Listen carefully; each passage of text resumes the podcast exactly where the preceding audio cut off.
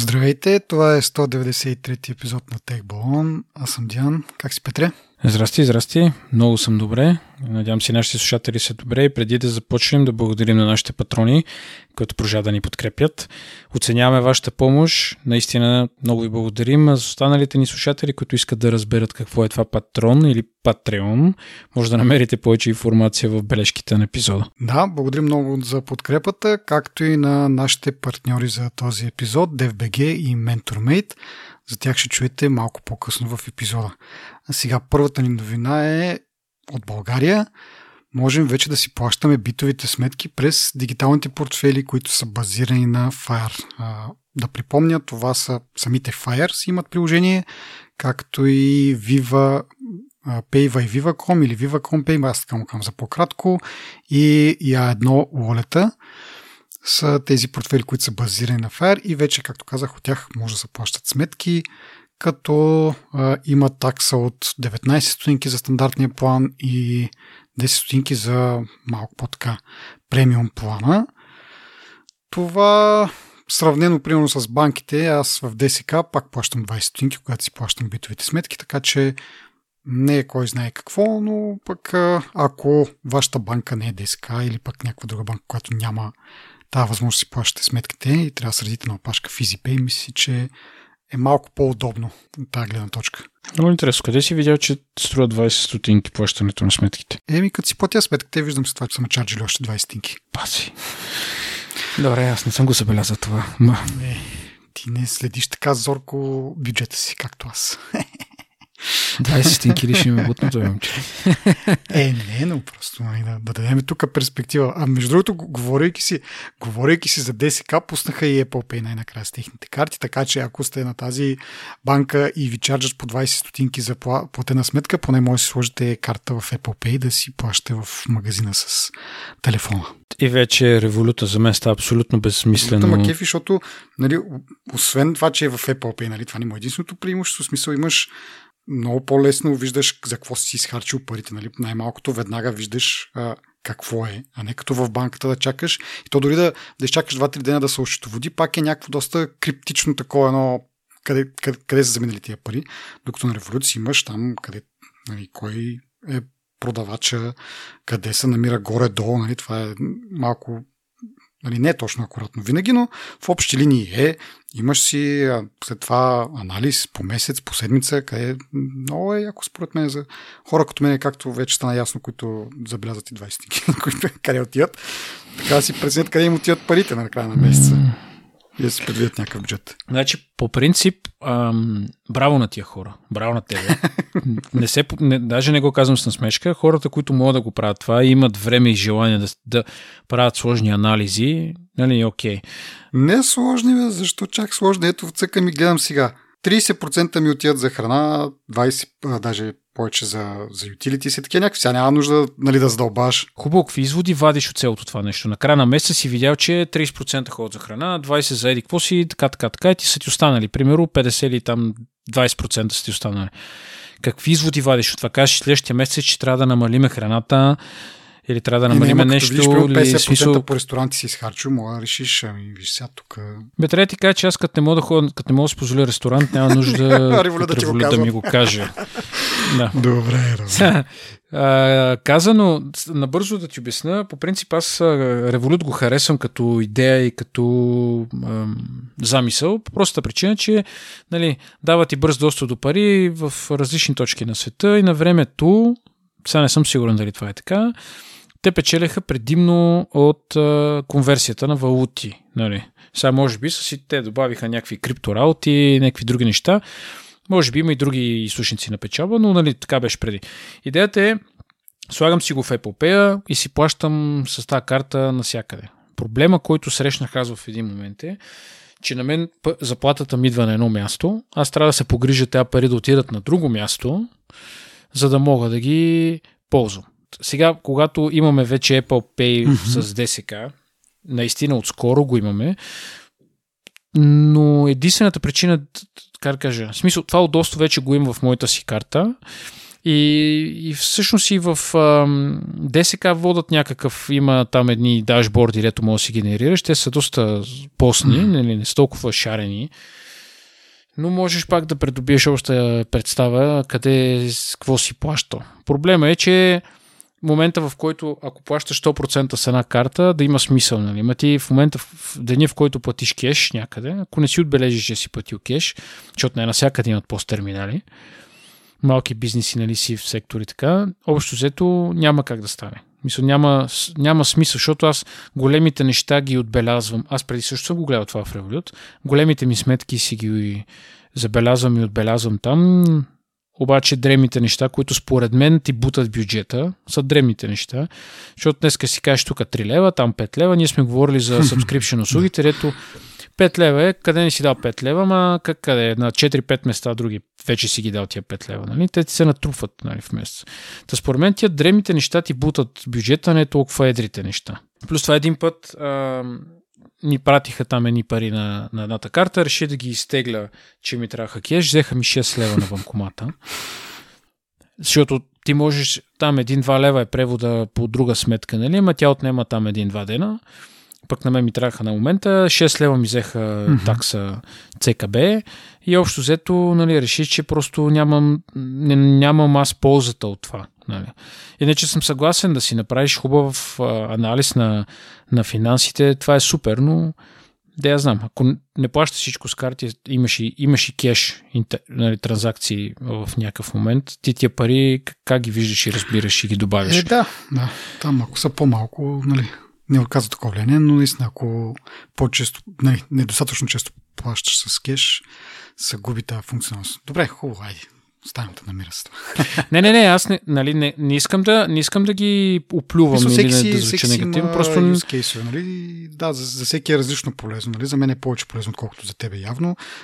Ти като ползваш единствено, реално погледно само като Apple Pay, нали? Окей, сега вече банката, като ти го предоставя това, няма смисъл, дето казваш, ти зареждаш на едно място, па трябва да знаеш, че си заредил, нали, трябва да се погрижиш за това нещо, да има винаги някаква наличност там и така нататък и така нататък. Па и това струва пари, нали, да заредиш? Не, вече не струва. От кога не струва? От много време не струва. Аз мисля, че някой ми разправяше, че 1,50 ли са му взели или лев или нещо. По едно време това като проблем, но това беше, да знам, преди 2 години, може би. А то зависи от банките вече, де, в смисъл това си е друго на ръка. Но имаше го за кратко това при нашата банка, сега вече го няма доста време. Както и де. Чакай, само искам да кажа нещо последно за Revolut, деца сетих. Много е полезно с криптопортфела. То криптоакции, нали, но това вече е доста по-специфични нужди, нали, аз затова не го споменам, защото, нали, там пък е съвсем по...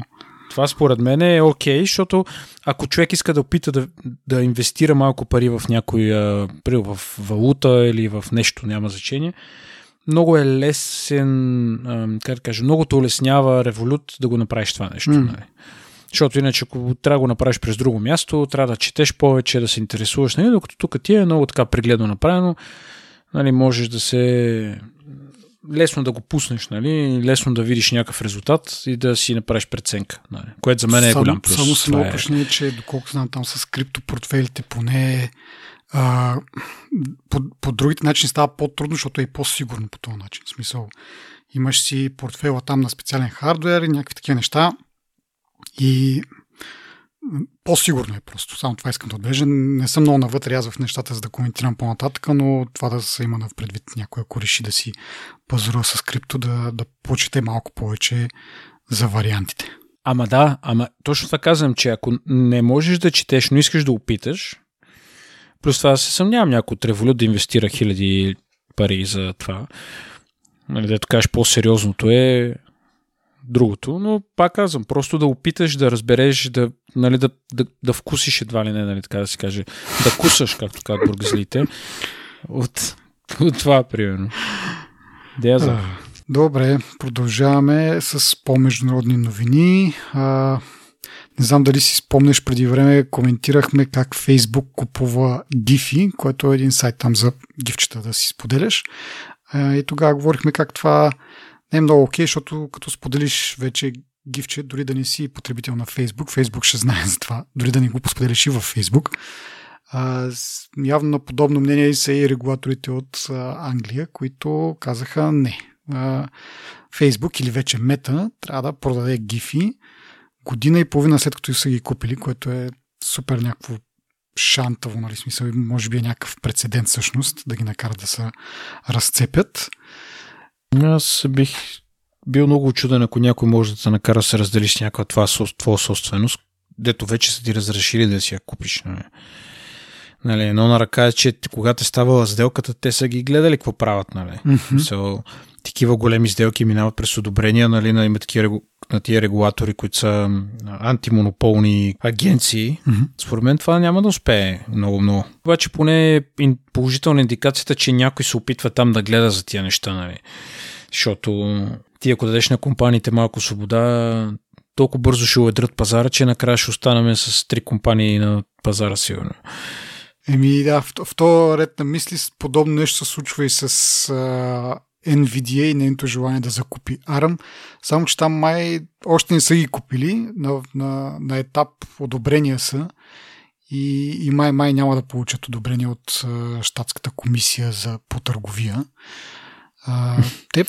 Това е толкова грубо. Да, но те още... Аз това първоначално се очутих от тая новина, защото това нещо те обявиха, че искат да ги купят септември месец миналата година. И година и нещо по-късно още това не се е случило. Аз малко се изненадах или пък не знам. Защото тук се говори за съд. Нали? Ще ги съдят, за да го блокират това нещо. Викам, явно нещо е приключило или някаква част е приключила и те в последствие са се усетили. Първо са си дали одобрението и после са размислили, затова трябва да чак да ги съдят. Някакви много странни неща се случват. Ме ми е интересно, тези лицензии, които са, примерно Apple, които ги е купил за техните процесори, за M серията и за... Па то и A серията ме е от това влиза число. Ме ми е интересно какво става с тия лицензии. Защото аз съм чел съм някъде, не си спомням къде, че са доживотни. Mm-hmm. Не знам дали това не се променя, като купиш хората, те си купи лицензите. Така, да, те наистина са за винаги, така да се каже, но те лицензите са им за инструкциите, а не за самите дизайни. То това е разликата малко, че нали, те ARM от една страна разработват инструкциите и разработват и дизайн на чипове. И повечето компании си купуват дизайните на чипове, нали, с инструкциите, вероятно, де. Докато Apple купува само инструкциите, те сами си правят. Нали, затова има тая разлика в производителност и нали, едните очевидно са много по-напред от другите от самия дизайн на чиповете. Но инструкциите, сега ако ARM измислят някакви по-откия, по-адванс инструкции, не знам какво ще се случи. Но Apple мисля, че нали, има лиценз да им ползват тая интелектуална собственост за винаги.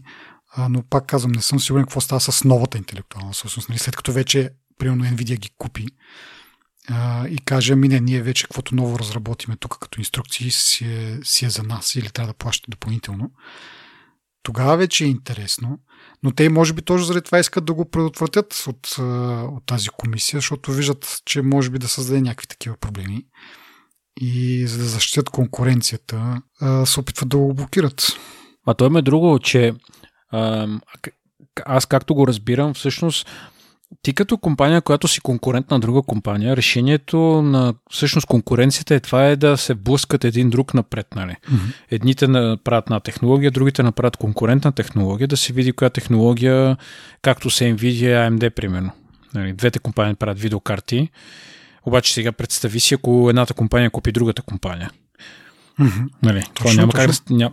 Няма кой да го позволи. Идеята е тук по-скоро да можеш да ги... нали, лесният път е да купиш конкуренцията и да си решиш проблема с това. Цялото това уедряване на бизнеса, това аз го казах и във връзка с малко страни от тази тема, ама примерно VivaCom като купиха Net1 или Emtel като купиха Blizoo. Нали, общо взето уедряването на пазара никога не води до нищо. Нали, в смисъл до нищо хубаво поне. Ние го видяхме и с Мега Лайн, така, нали, мисля, нали, същия пример на по-малък скел е тук, нали. Mm-hmm. Защото те NVIDIA купуват армии, света остава много пуст. Еми да, остава малко на плановете на NVIDIA. Какво ще реши, дали компании като Qualcomm и така нататък ще могат да ползват тия технологии. И въпросът е друг. ако те могат да си купат да си купат инструкции, примерно от ARM, и да си развият собствен процесор. Qualcomm ли? Не, NVIDIA, примерно. Да за тези 40 милиарда се ще направят нещо. Викаш, се един лиценз мога да купят. Естествено, не знаем ние какви са цените, ама мисля, нали, не е ли по-лесно да направиш това? Не по-лесно. Второто по-лесно, така да го кажеш, от първото е да купиш просто компанията, барабар с всичките технологии и хора. Не бих казал, че е по-лесно, защото първо е по-скъпо, второ ето виждаш, че не е чак толкова лесно, защото ти казват, не, ти не мога да ги купиш тия. Пробвай да си купиш лиценза, нали? Малко да, не, аз за лиценза говоря, но пък според мен и двете компании са достатъчно мотивирани това да се случи. Да, бе. Мисля, NVIDIA иска да прави, защото нали, ние виждаме в M1, че GPU-тата примерно не са слаби. Mm-hmm. Нали, не ги сравнявам с най-високия клас видеокарти, но не са слаби. NVIDIA прави и GPU-та. Те според мен там първоначално, поне както го споделиха, идеята им е за някакви сървърни чипове да правят. Нещо, това бях казали за как да кажа, за нещо и за сървъри, за edge computing, нещо, един вид не толкова да се разчита на отделните устройства, какъв хардуер имат, а ти да имаш нещо като терминал в себе си и вече всичко да се изчисля на сървъри. Нали, както се примерно, нали, ако направим паралела с нещо, за което най-много се използват видеокарти, освен купуването на криптовалути, игрането на игри.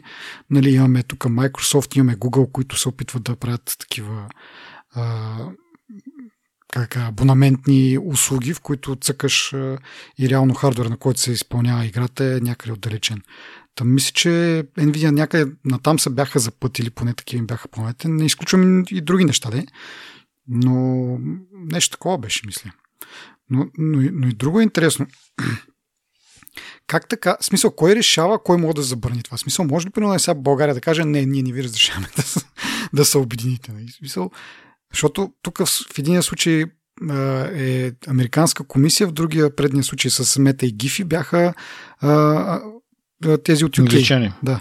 Да. Как, кой го решава това нещо? Кой, всеки ли има право на глас?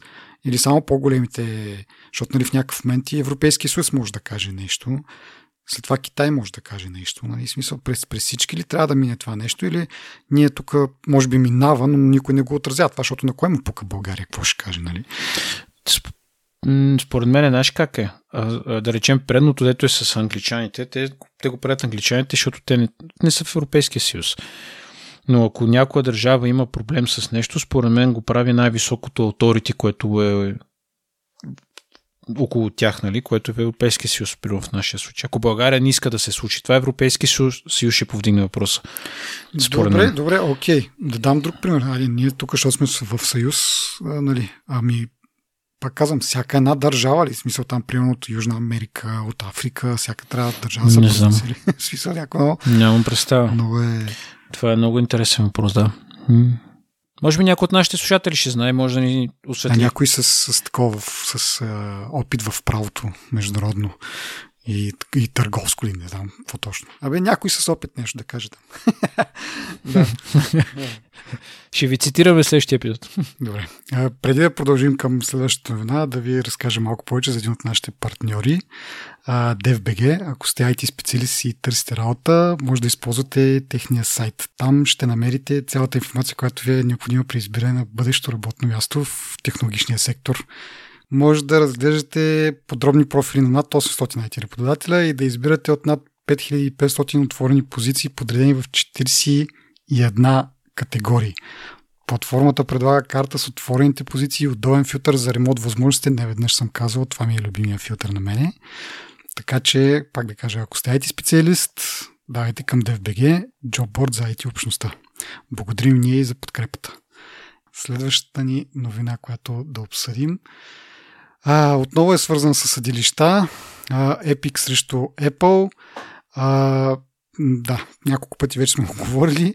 Ако нашите слушатели си спомнят, последно очакваше се в началото на декември Apple вече да позволява линкове да съществуват в приложенията, които да водят към някакъв метод за разплащане извън този на Apple. Apple, мисля, че обжалваха пред съдията, който беше дал това решение.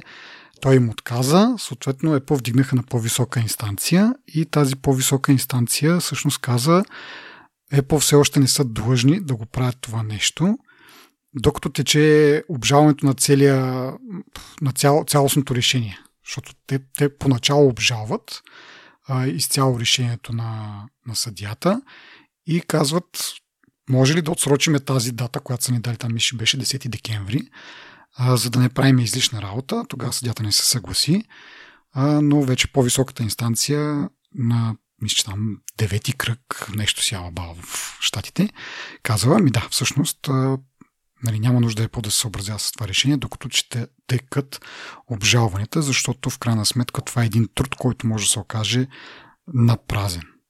Тук забавното е, че всъщност решението на съдията е да позволи линкове да съществуват, към други системи за плащане, но не възпира Apple да таксува тия плащания. В смисъл, даже обратното им, в становището на съдията се казва, че Apple има право да ги събира тия такси, като там това, че е разработила тая система, тая платформа и така нататък.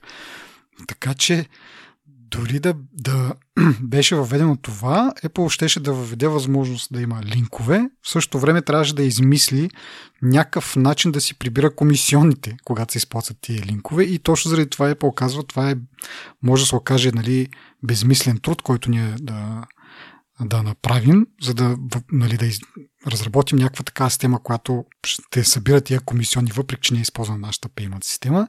И в крайна сметка ние, докато обжалваме, ако излезнем победители, няма да има нужда въобще това да се прави. И с това се съгласят вече по-нагоре инстанциите и казват, окей, за сега няма нужда да въвежда такава система. То е логично.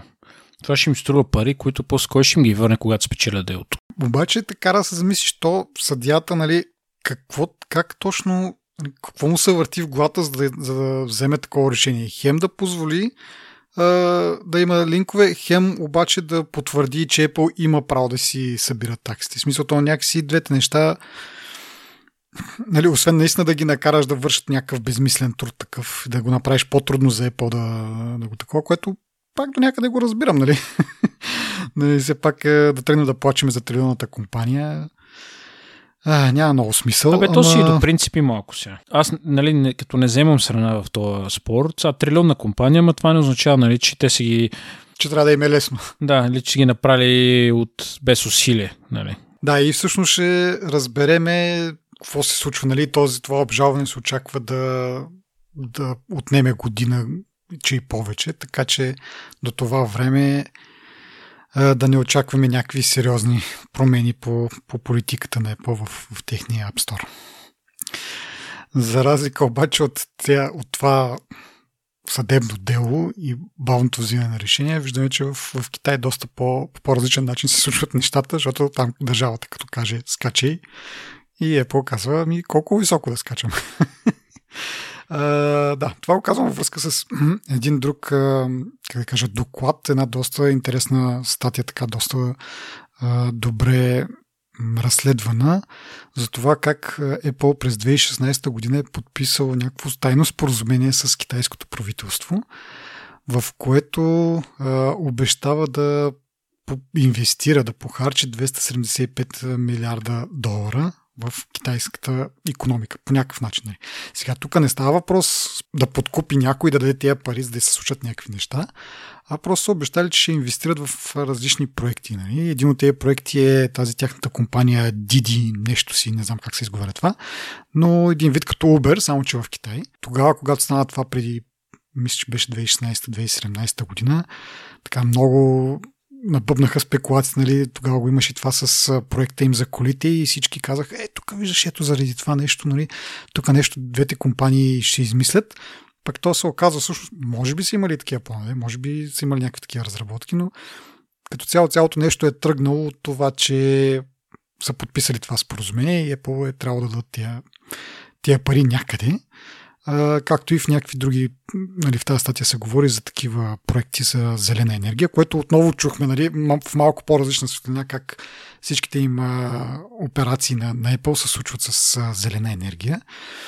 Така че възвърнали си част от инвестицията според мене, но като цяло е интересно как се подписва една такава сделка с идеята да им е малко по-широко около врата, защото да.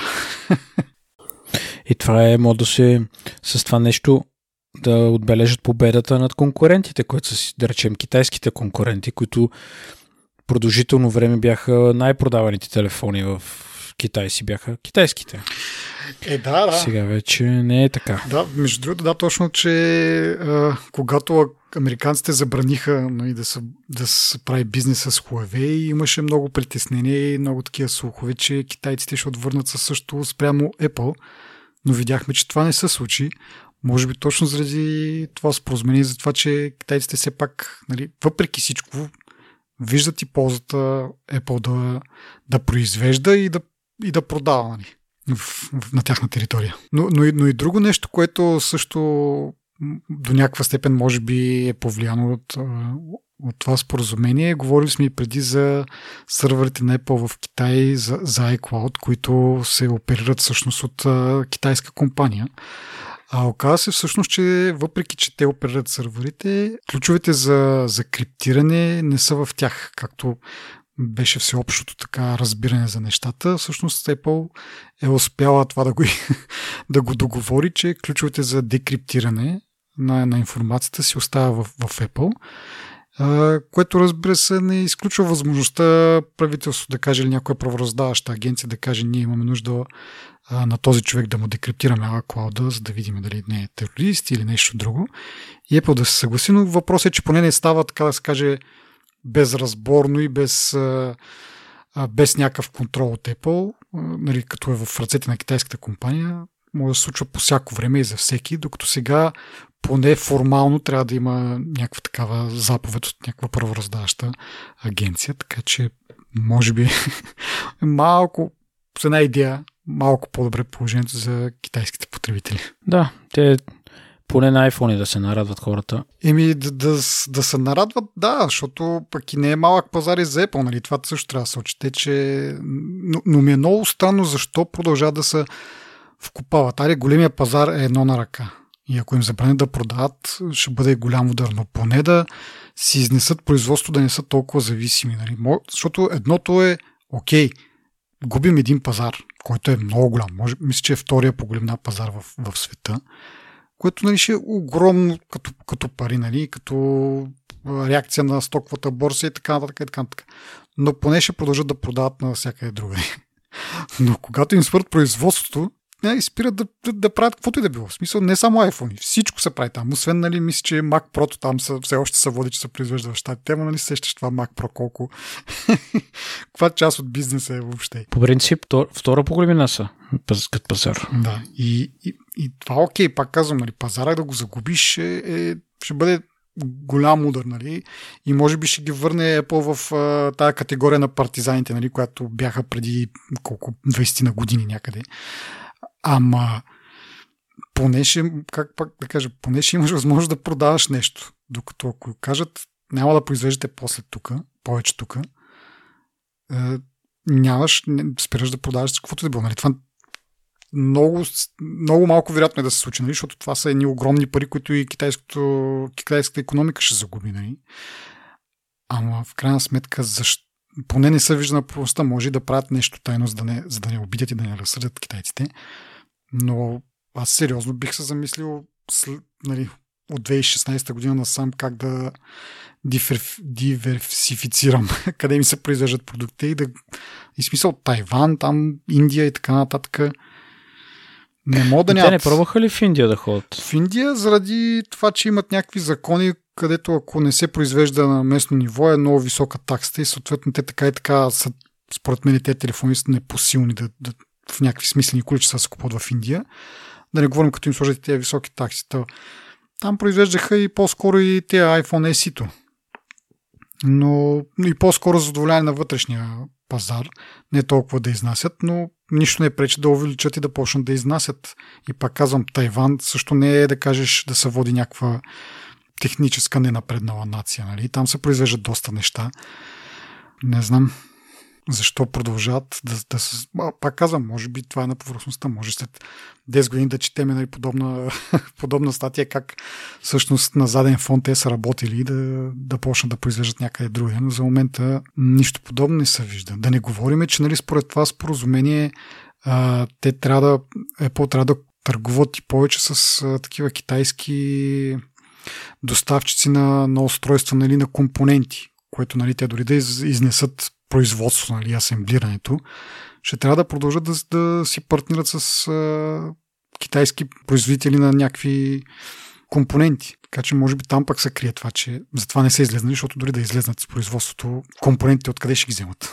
Това с компонентите е много-много сложен въпрос. Да, ще трябва някакво такова междуфирмено усилие да се случи, да се изнесе това нещо на някъде другаде. Да се диверсифицира. Това струва толкова много пари. Съмнявам се. Всъщност това с интерес, дето го каза, нали, ако на Apple им се наложи по каквато да е причина да не произвеждат в Китай, те всъщност китайците ще загубят значителен приход. Но пък забележи как повечето големи технологични компании просто обаче са се заровили в Китай и нямат резервен вариант. Няма алтернатива, да. То е някаква симбиоза, така смисъл. И едните и другите ще загубят достатъчно много, за никой за да не го прави. Но от друга страна пък китайци, нали, се възползват от това да прекарват някаква своя си адженда в някакви други сектори, което нали, не е много окей. Малко става като това с жалата във врящата вода, нали? Да, дава им сила на китайците, защото китайците лека по лека могат да налагат повече и повече условия, привидно не ангажиращи, не усложняващи, нали? Но в края на краищата като теглиш чертата. Даже има един много забавен анекдот, в който са поискали на картите на Apple някакви островчета, които там са нали, един сипе и земя, нали? Да ги увеличат, да изглеждат по-големи. Което нали, се вижда само от китайските потребители. Нали, и като погледнат тези острови. Всякъде другаде от света, ако погледнеш карта, си е нормално. Но дори да зумнеш аут много, ако си в Китай, нали, ако си китайски потребител, ги виждаш пак някакви много големи, което на кой подяволите му пука за това, нали? Освен да си някакъв смисъл ти комплекса за малоценност да имаш, нали, че някакви там острови, нали, които са под някакво, не знам, карат се с някой друг за тях или нещо от това, колко са големи, може би. И то някой съответно едва ли ще разчита на Apple Maps да му каже, ами не, всъщност толкова са големи или толкова са малки. Нали? Все не мога да разбера що за биене в гърдите е това нещо, ама просто говори, нали, до какви глупости мога да стигне, до какви изисквания мога да имат и да викаш ти в някакъв момент, не, малко по малко, нали, да почна с някакви абсурдни изисквания да имат, не знам. Не знам дали Apple ще позволят да се стига до абсурди, ама кой знае. Да, между другото, говори се за това, нали, едно време имаше слухове за това, че китайците са поискали source кода и си мисля, че това ще е, може би, място, където ще се тегли чертата, като поискат source кода на iOS. И пак може би заради това споразумение, може би заради взаимното разбиране, че това няма как да стане и по-добре да не блофират китайците, защото и двете страни имат достатъчно да губят. Та за момента не натискат тая посока, но според мен ако продължат да натискат, това ще е чертата, защото вече имат и source кода. Обзето няма iOS за iPhone, ми има iOS за всичко и се губи целия advantage. Това няма да стане. Няма как да стане. Според мен Apple ще фалират, обаче няма да си дадат source кода. Това е абсурдно звучи дори. Мисъл, китаец, ако си го мисли, просто няма как да стане. Да. Добре, да разкажа малко повече и за другия наш партньор в този епизод, MentorMate, които са една от най-големите компании за разработка на специализирани софтуерни решения в България. И като компания, основана и ръководена от софтуерни инженери, са създали гъвкава и автентична среда, без излишна бюрокрация и си търсят хора да работят при тях. Всички свободни позиции в компанията са отворени за дистанционен или хибриден модел на работа, нещо, което, както вече е ясно за може би всички наши слушатели, на мен ми е така любимия пърк в едно работно място. В MentorMate може да работите и като контрактор. и ще получите безплатни счетоводни услуги, нещо, което се налага, нали, като си контрактор, там трябва да се още взете неща, така че още един плюс за хората, които предпочитат са малко по-свободни. За повече информация за свободните им позиции може да отидете на mentormate.careers или от описанието на епизода също има линкове. Благодарим на MentorMate за тяхната подкрепа. Продължаваме нататък с малко по-леки новини, може би. Но става въпрос за това, че Apple стартира приложение за Android, с което да се откриват AirTag-ове. Не знам къде да започна с тази новина. Защото тия AirTag-ове изглежда само проблеми носят на Apple и въобще не се използват по предназначението, по което те са предвидили. И ако трябва аз да дам някаква прогноза, може би скоро ще ги спрат от производство. Излиза, че тези AirTag-ове явно повече се използват не да си намериш изгубената вещ, а за да последяваш някой по някакъв начин. Дори имаше преди време новини как AirTag-овете се използват за кражби на коли. Което само по себе си, нали, е странно как крадците по някакъв начин успяват да вкарат AirTag в колата ти, докато си е паркирал някъде на някакво публично място, примерно в мола или някъде друга, някакъв паркинг. И след това проследяват къде е този AirTag и ти открадват колата изпред дома. Което защо е нужно да ходиш да проследяваш човека до дома му, да му откраднеш колата там, ако можеш, ако така и така си успял да вкараш този AirTag по някакъв начин, да го прикачиш към колата, явно имаш достъп до колата и можеш директно там да я откраднеш, не знам. И това е един от проблемите. Нали, другия е просто следение на хора по някакъв начин и съответно явно Apple са преценили, че предпазните мерки, които са издаването на звук на самото устройство, когато е дълго време без собственика си, не са достатъчни и пускат вече приложения и за Android. И както казвам, в момента те повече се стремят в това да предпазят хората да не бъдат следени, отколкото това, че и всъщност по този начин противодействат и на една от причините, нали, ти да си търсиш дадена вещ, а тя е да ти откраднат. Нали. Ти по този начин някой, ако ти открадне нещо, може да го провери дали с iPhone, дали вече и с Android приложението и може да се отърве от това AirTag и да продължи да си ползва нещо, което ти е откраднало, нали, или пък портмоне там и така нататък. И съвсем се обезмисля оригиналната, или както казах, поне част от оригиналните идеи, за които мога да се ползва това AirTag и не виждам някакъв особен смисъл от него. Аз друг въпрос ме гложди. Може ли да изобретиш технология за проследяване на нещо и да няма security проблеми с това нещо? Мисъл, не знам как звучи, просто нормално е да имаш тия проблеми, които имат. Плюс това те се опитват да ги направят, нали, максимално достъпни с възможности и така нататък. Нормално е, хората са глупаци. Няма как да не използват такава технология за такова нещо. Но не мисля, че ще спрат да ги произвеждат. Не знам, всъщност от печалбата да е. От парите, които са направили, по-скоро може би ще...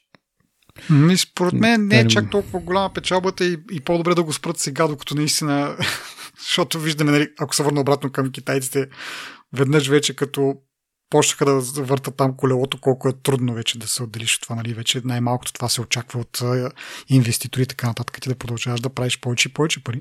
Така че сега AirTag-овете, докато предполагам не са направили кой знае колко пари, няма да е кой знае каква, така да кажа, някакъв спад в печалбите им, кой да бъде отбелязан. Просто, защото наистина да разработиш такава технология толкова миниатюрна и те явно са го и предвидили, че може това да се случи, но явно не са предполагали до каква степен това нещо може да се случи и колко са, иновативни всякакви типове недоброжелателни хора. Нали? Дали ще са крадци, дали ще са някакви такива похитители или да знам аз вече как да му река. Явно не са предполагали колко е сериозен може да бъде този проблем. И в тая връзка компания наречена Life 360, която наскоро обяви, че възнамерява да купи Tile, които Tile са, така да се каже, конкуренти на Apple в в тази сфера с тези последяемите мини устройства.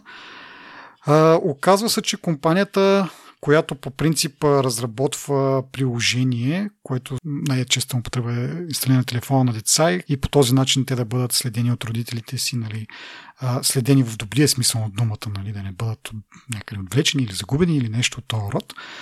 Та в допълнение на, на това си приложение те искат да купят и Tile, но се разбра, че данните от това приложение за местонахождението на потребителите се продава на трети компании, които го използват за таргетиране на реклами, нали, за какво друго, или за продаване на по-нататъчни някакви купувачи. Не знам дали се сещаш, преди време говорихме за това, че дори правораздаващи агенции вместо, нали, да се занимават тук да ти хакват телефони и така нататък, някакви такива, да търсят задни вратички в операционните системи, просто си купуват данните от такива брокери на данни и си купуват дори данни за местонахождението на хората сега.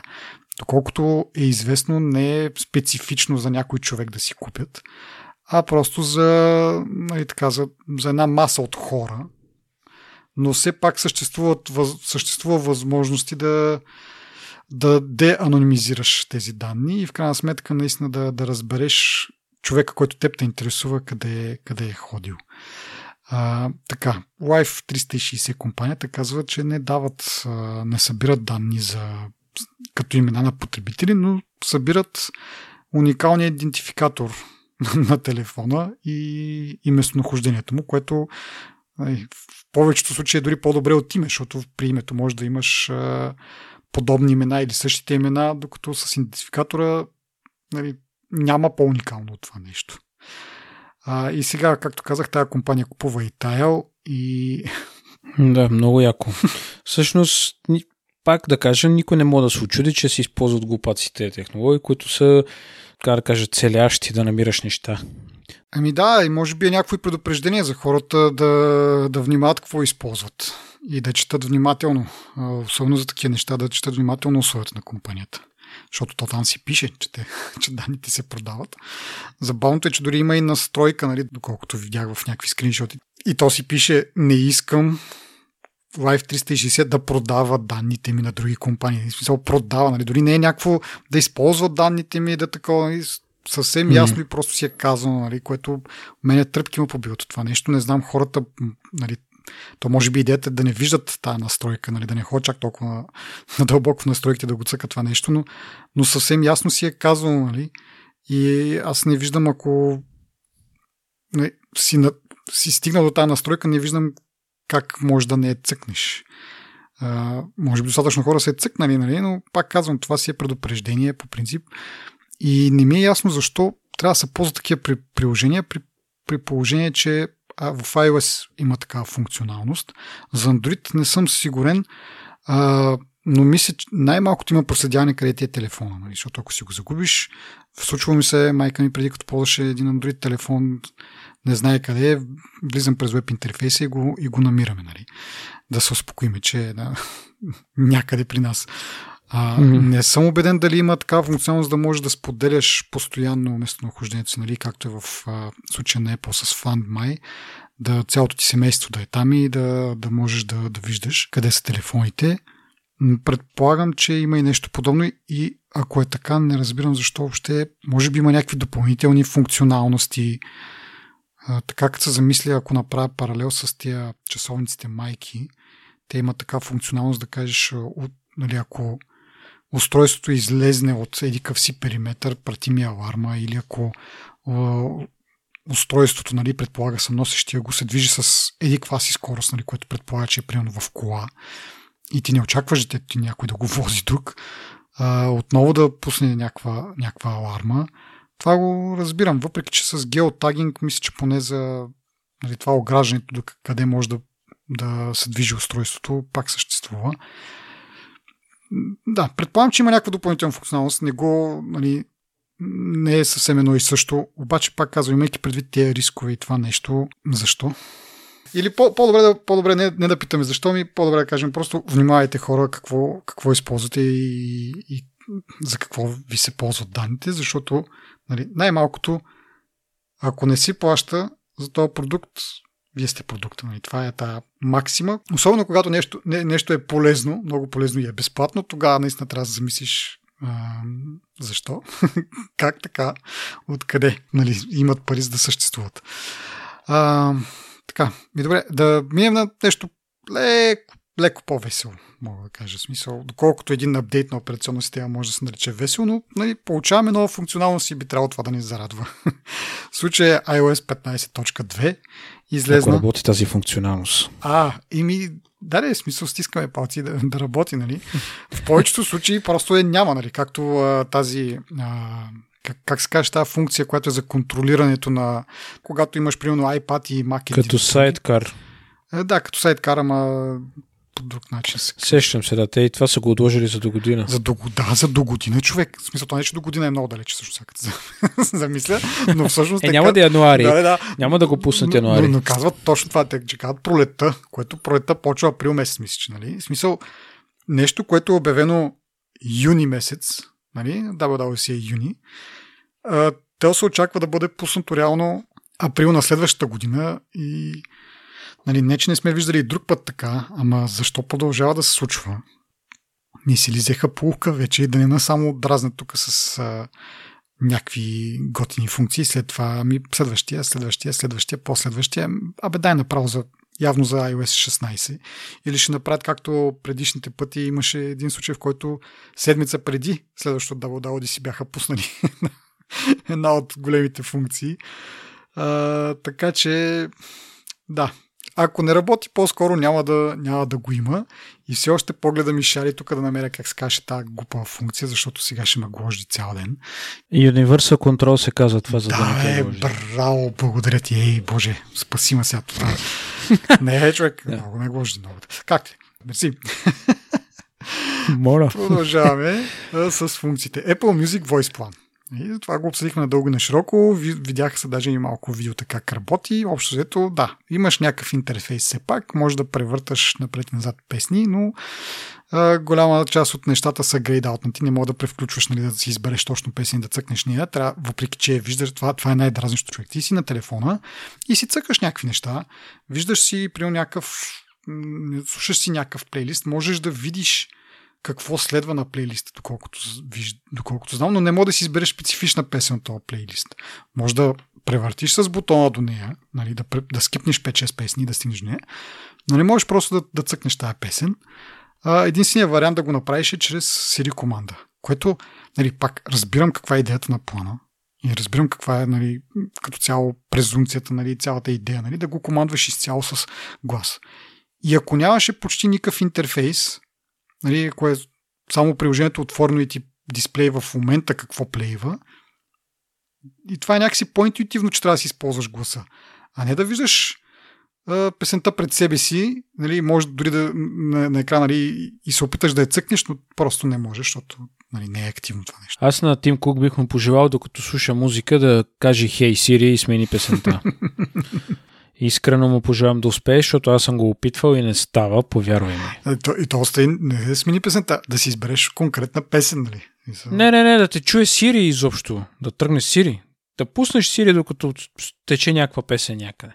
Ако телефона не ти е пред лицето, да, успех. Няма много смисъл. Добре, и по линия на Siri да продължиме, ще има разширено така, разширени напътствия от Siri, от това Spotlight, там, нали, сърчовете, да помогне на деца и техните родители да се предпазят от така нежелана информация, така да кажем, нежелани ситуации, нали, на миг. И с това е вързано и другата функционалност в съобщенията, която коментирахме, мисля, че преди 2 епизода се видя в бетата, че това все пак го въвеждат. Не онова голямото, което ще сканира снимките и ще ги прави на хашове и ще ги сравнява с някаква база данни, а просто ще анализира снимки, които се предават по iMessage приложението и ако заключи изкуствен интелект, че има някаква голота, ще има предупреждение за родителя и най-малкото за децата, зависимост каква им е възрастта и зависимост и родителя дали е избрал да го направи това. Това е функция, която се активира от родителя, което ми напомни, че може би трябва да видя точно как се случва това от телефона. От чисто любопитство, защото моите деца ползват тия телефони, как съм казал и преди. Обзето браузър не знаят какво е. iMessage също. Най-много по Viber да звъна на баба си. Но да, ще го разгледам колко интуитивно е направено.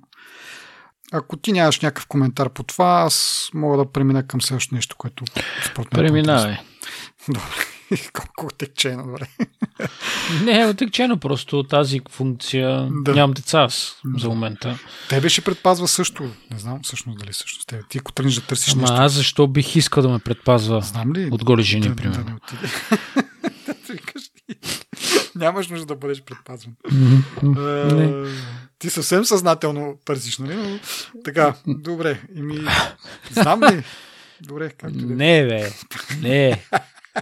Продължавам нататък. Отивам към privacy контролите, които са ми на мен най-интересната тема и свързана с преди малко какво дискутирахме. Може би оттам трябваше да почна, за да навържа всичките теми. Но както и да е. Добре, сега. Отиваме на privacy, което по-специално с App Privacy Report, което е нещо подобно на този как се каже там, Screen Time. Обаче до сега не съм видял да ми репортва нещо в началото. Може би трябва да изчакам понеделник. То в понеделник обикновено ги праща тия работи за предната седмица. Ще видим сега понеделник дали ще стане това. Но както и да е, App Privacy Report показва, нали, кои приложения са употребили, така кажа, са възползвали от достъпа си, защото първо трябва да им разрешиш, нали, да го правят.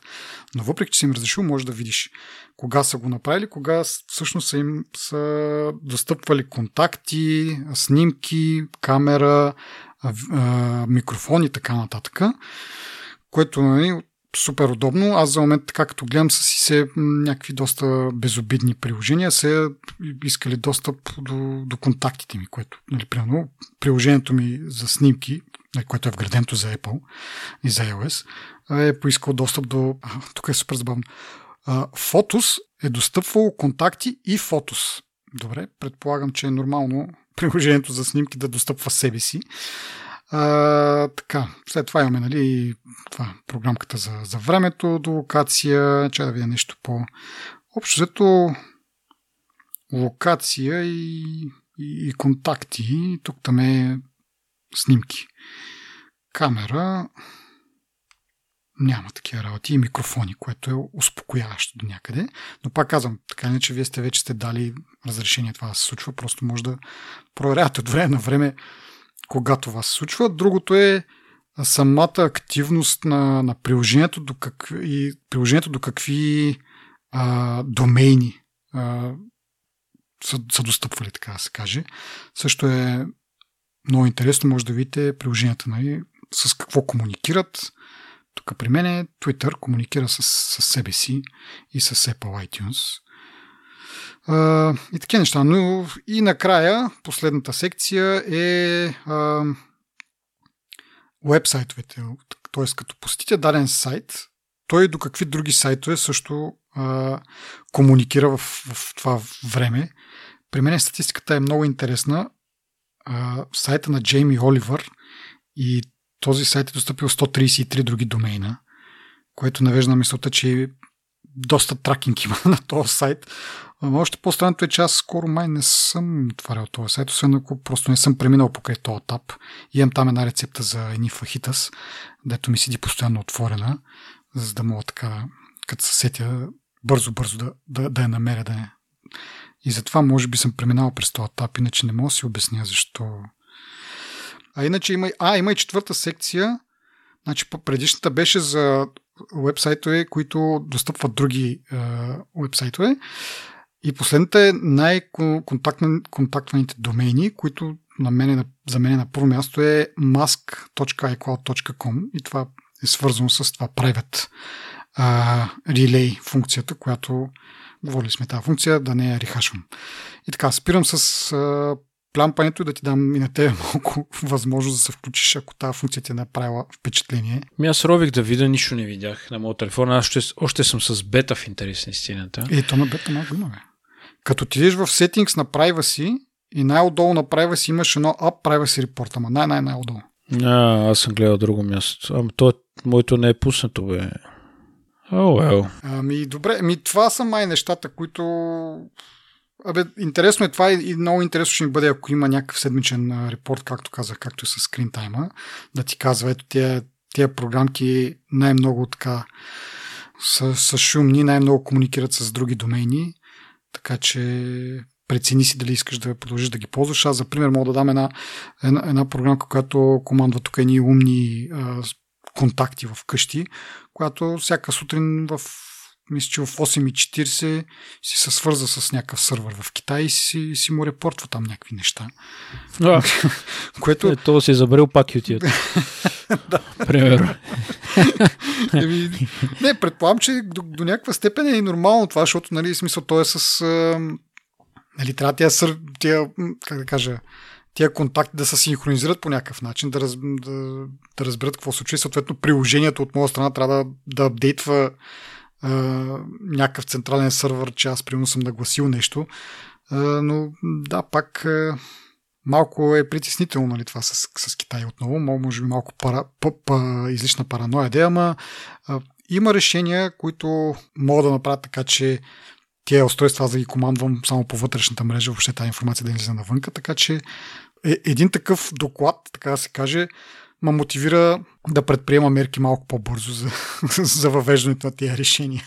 Аз съм чувал, знаеш какво бе, за примерно някакви машинки, дето чистят въздуха или умни контакти или някакви всякакви умни неща, които искат връзка с интернет. Mm-hmm.